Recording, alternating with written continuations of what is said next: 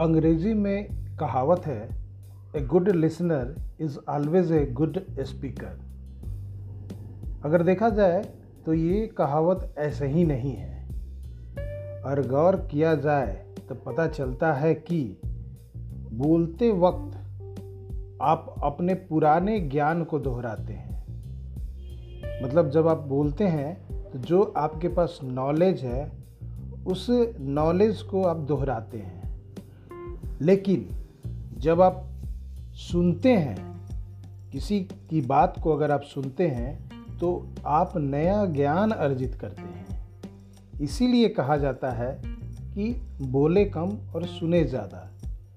और इसका सीधे अर्थ हो गया वही अंग्रेज़ी वाली कहावत a good listener is always a good speaker क्योंकि यह ज़रूरी है कि जितना आप सुनेंगे उतना अच्छा आप बोलेंगे। तो ज़ाहिर तौर पर जो बात कही गई है कि बोलते वक्त आप अपने पुराने ज्ञान को दोहराते हैं, परंतु सुनते वक्त आप नया ज्ञान अर्जित करते हैं। इसलिए, इसीलिए बोले कम और सुने ज़्यादा।